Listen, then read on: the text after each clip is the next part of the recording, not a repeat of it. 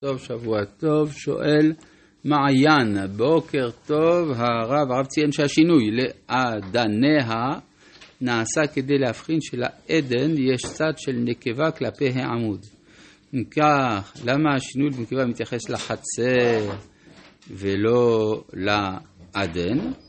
ולמה שלא היה כתוב אדנותיו, או אפילו אדנותיה, תודה רבה. כי אין דבר כזה אדנותיו, כי אדנותיו זה יהיה ריבוי של אדנה, ואין דבר כזה אדנה. דבר נוסף, החצר בעצמה, בתור הכלי קיבול, המרחב שבו נמצא המשכן, גם היא נקבית. שואל אורן, שלום הרב, מה זה עצי שיטים? הרב הזכיר את המדרש על יעקב שנטע עצי ארזים, שיטה זה ארז, תודה רבה. הגמרא אומרת ששבעה שמות נקראו לארז, או יותר נכון, יש שבעה סוגי ארזים ואחד מהם שיטה. ובכן, אנחנו ממשיכים בפרק ל"ו של ספר שמות. מה זה ל"ד בפסוק ג'? מה פתאום? אנחנו כבר בל"ו. ל"ו, פסוק י"א. ויעש לולאות תכלת על שפת, יש אפילו תיעוד לזה, אפשר לברר. ויעש לולאות תכלת על שפת היריעה האחת, מקצה במחברת. כן עשה בשפת היריעה הקיצונה במחברת השנית, חמישים לולאות עשה. ביריעה האחד וחמישים לולאות עשה בקצה היריעה אשר במחברת השנית, מקבילות הלולאות אחת אל אחת, ויעש חמישים כרסי זהב, ויחבר את היריות אחת אל אחת בכרסים, ויהי המשכן אחד. אז על המשכן דיברנו, זה האוהל הפנימי. זה שנקרא גם משכן, בגלל שהוא העיקר, הוא קובע את המרחב הפנימי, ועל גבי זה יש האורות העיזים, ואחר כך גם המכסה לאוהל. ויעש יריות עיזים לאוהל המשכן, השתי עשרה יריות עשה אותם, אז יש גם פה הבדל בין עשר יריעות למשכן הפנימי לאחד עשר ליריעות העיזים. עיזים זה, יש צד של מידת הדין, עזות, ואחד עשר זה גם הנגיעה בקליפה, הרי יש עשר ספירות, עשרה מאמרות, כשיש אחד עשר זה כדי לצרף גם את הצד הקשה של הקליפה, אז גם פה ביריעות העיזים זה השתי עשרה יריעות עשה אותם. אורך היריעה אחת שלושים באמה וארבע אמות רוחב היריעה אחת, מידה אחת לשתי עשר יריעות. ויעש את חמש היריעות לבד ואת שש היריעות לבד ויעשו לאות חמישים על שפת היריעה הקיצונה והמחברת וחמישים לאות עשה על שפת היריעה החוברת השנית. ויעש קרסי נחושת חמישי וחבר את האוהל להיות אחד. ויעש מכסה לאוהל אורות אלים מאודמים ומכסה אורות תחשים מלמעלה. נשים לב שכל מה שקראנו תואם בדיוק מופלא את מה שנצטווה לעשות בפרשת תרומה. כן, במקרה הזה אין הפרש בין הציווי לבין הביצוע. הדברים האלה הם שונים ממה שקרה במעשה בראשית. במעשה בראשית, כמעט בכל המקומות, אנחנו רואים שהביצוע היה שונה מן התוכנית. למשל, בכל מקום כתוב ויהי חן. חוץ ממקרה אחד, ויהי אור. יהי אור ויהי אור. אבל לגבי כל השאר כתוב ויהי חן. ויהי חן זה כמו, אבל לא בדיוק אותו דבר. אין התאמה. ואפשר ללמוד הרבה מהדברים האלה. למשל, מפורסם ההבדל בין עץ פרי לבין עץ עושה פרי. אז זאת אומרת שהמשכן לעומת זה מתאר את העולם האידיאלי, כלומר בבחינת עולם שכולו שבת העתיד להיות. לכן יש גם ערך לחזרה של התורה, לכאורה מיותרת לגמרי על פסוקים שכבר נאמרו בפרשת תרומה, אלא שזה בדיוק העניין, חוזרים עליהם מצד החיבה של השלימות של הביצוע. ולכן גם אנחנו לא פטורים מלעשות מה שהתורה עושה, ויעש את הקרשים במשכן, עצי שיטים עומדים, עשר אמות אורך הקרש, ואמה וחצי אמה, רוחב הקרש האחד, שתי ידות לקרש האחד משולבות אחת אל אחת, כן עשה לכל קרשי המשכן. יש אה, לזכור לגבי, אני מזכיר לגבי העובי של הקרשים, התורה לא אומרת מה היה העובי של הקרשים. רש"י אומר אמה.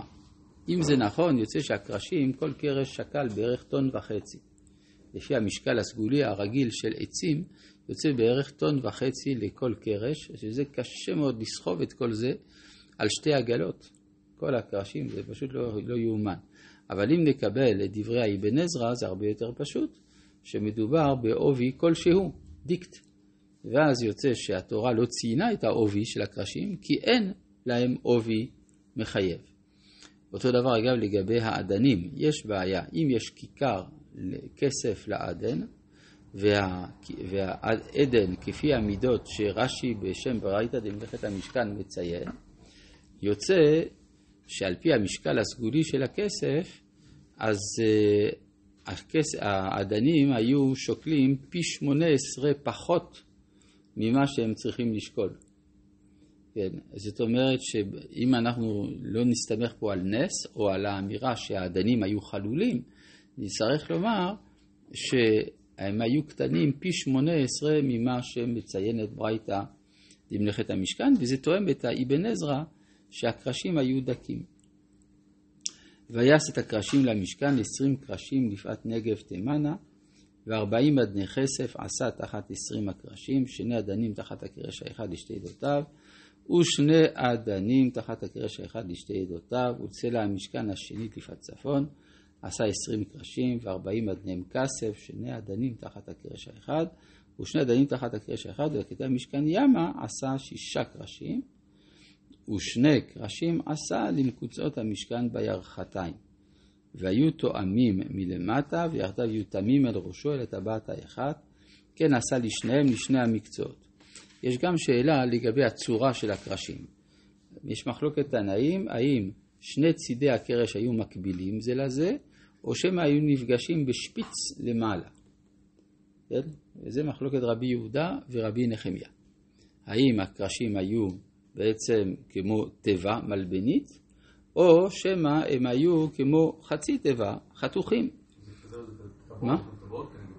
אז גם השאלה מה, איך הטבעות היו נראות על פי זה. לפי זה משתנה המבנה של הטבעות, התורה לא אמרה איך הטבעות צריכות להיראות.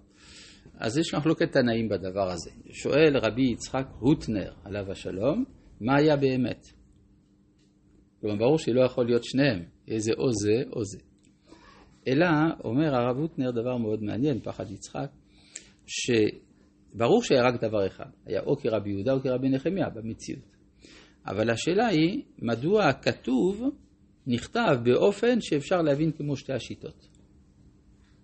אז זה כלל בהבנת פסוקי התורה, שהם נכתבים באופן שנוצרת המחלוקת הנוגעת להם. זאת אומרת ששני הצדדים, גם מה שלא היה במציאות, יש לו ערך שצריך ללמוד אותו. כן, כמו השאלה המפורסמת, מי מכר את יוסף, האם האחים או המדיינים?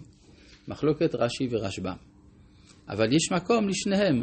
כלומר, יש, גם לפי הרשב"ם יש ערך לשיטת רש"י, וגם לפי רש"י יש ערך לשיטת רשב"ם. והיו שמו... מה? אה? מה לומדים כאן מהמחלוקת? האם זה שפיצי, האם יחד היו תמים? היחד יהיו תמים זה בא לומר שמה שנפרד למטה מתחבר למעלה. זה בעצם מה שזה אומר. זה השיטה של רבי נחמיה. לעומת זה, השיטה אומרת שמה שמקביל, אז אומר שמה שיש למטה יש למעלה. זה שתי שיטות רוחניות שונות לגמרי, כן? אבל גם לפי השיטה הראשונה, טבעות היו גם אז השאלה איך, איך, איך הטבעות היו בנויות. יכול להיות או טבעות מרובעות, או טבעות עגולות, או טבעות בהתאם. ברור, הרי התורה לא אמרה איך צריכות להיראות הטבעות ומה המבנה שלהן. כן, אבל איך הן מחברות... אם זה מחודד, אולי זה יותר קל דווקא לחבר. כן, למשל. כן, התורה לא אמרה איך צריכים לעשות את הטבעות. אז אפשר איך שרוצים. והיו שמונה קרשים ואדניהם כסף, שישה. אתה, אתה מוזמן לעשות תוכנה שתסביר איך היו הטבעות לפי השיטה הזאת. והיו שמונה קרשים ואדניהם כסף, שישה עשר אדנים, שני אדנים, שני אדנים, תחת הקרש האחד. ויעש בריחי עצי שיטים חמישה לקרשי צלע המשכן, וחמישה בריחים לקרשי צלע המשכן השני, וחמישה בריחים לקרשי המשכן לירחתיים ימה. ויעש את הבריח התיכון, לברוח בתוך הקרשים מן הקצה לקצה. כבר דיברנו על הבעיה הטכנית, מה זה אומר בריח תיכון, מה הפירוש תוך הקרשים, אם זה בעובי או באמצע, מן הצד בחוץ. ואת הקרשים ציפה זהב, את הבודדם זהב זהב, בתים לבריחים, ויצף את הבריחים זהב.